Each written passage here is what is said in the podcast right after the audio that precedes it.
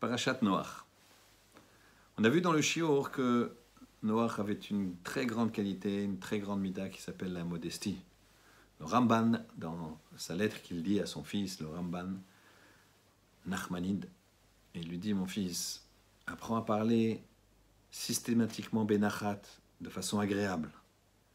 Et tu t'éloigneras de la colère, et tu auras cette merveilleuse vertu qui s'appelle la Anava, la modestie. Le Chazonish, cet homme extraordinaire, ce Gadol Ador, qui est Niftar en 1953 à Bnebrak, faisait preuve d'une modestie incroyable.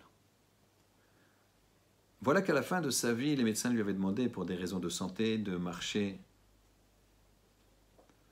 Alors, tôt le matin, après la tfila, après avoir étudié déjà de nombreuses heures très tôt, il allait marcher autour de sa maison et il s'éloignait. Un jour, il est passé dans, près d'un jardin. Il y avait un monsieur qui était dans son jardin et qui ne l'a pas reconnu. À l'époque, il n'y avait pas de photos partout, de système vidéo qui permettait de mettre un visage sur tout un chacun. Et voilà que le Chazonish avance et ce, monsieur qui était un monsieur religieux ne connaissait pas le Chazonish et lui a dit Excusez-moi, monsieur, vous êtes euh, d'un âge euh, certain comme moi, et je ne comprends pas pourquoi vous marchez comme ça. Vous devriez plutôt étudier la Torah. Profitez de ces heures-là où vous êtes disponible pour étudier la Torah et ne pas marcher. Et le Chazonish lui a fait signe de la tête et lui a dit Vous avez raison.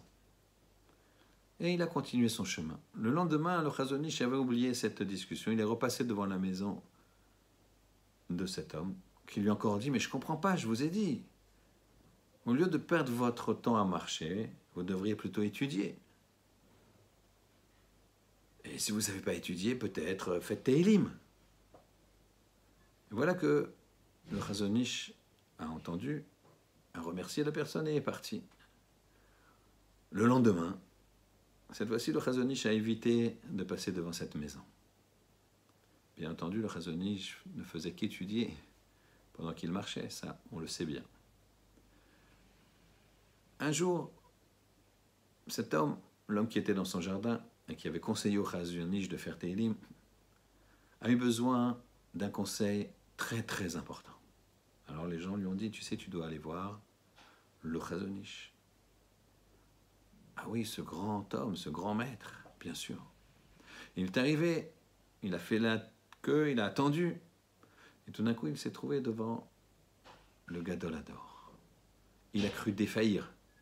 C'était le vieil homme qui l'avait interpellé, pas brutalement, mais fermement, lui disant Va étudier, ou au moins fais tes élimes. Voilà que l'homme était blême et se jette aux pieds, expression, du Razonich en lui demandant C'est vous, mais je suis désolé, mon cœur était empli de bonne volonté, je pensais que vous étudiez pas, je suis désolé, Rave. Et le Razonich de dire Mais pas du tout, vous m'avez donné un très bon conseil. Je fais Teilim maintenant un petit peu chaque jour. C'est un très beau conseil, Teilim. Je retrouve toute la Torah à travers Tehillim. Merci beaucoup.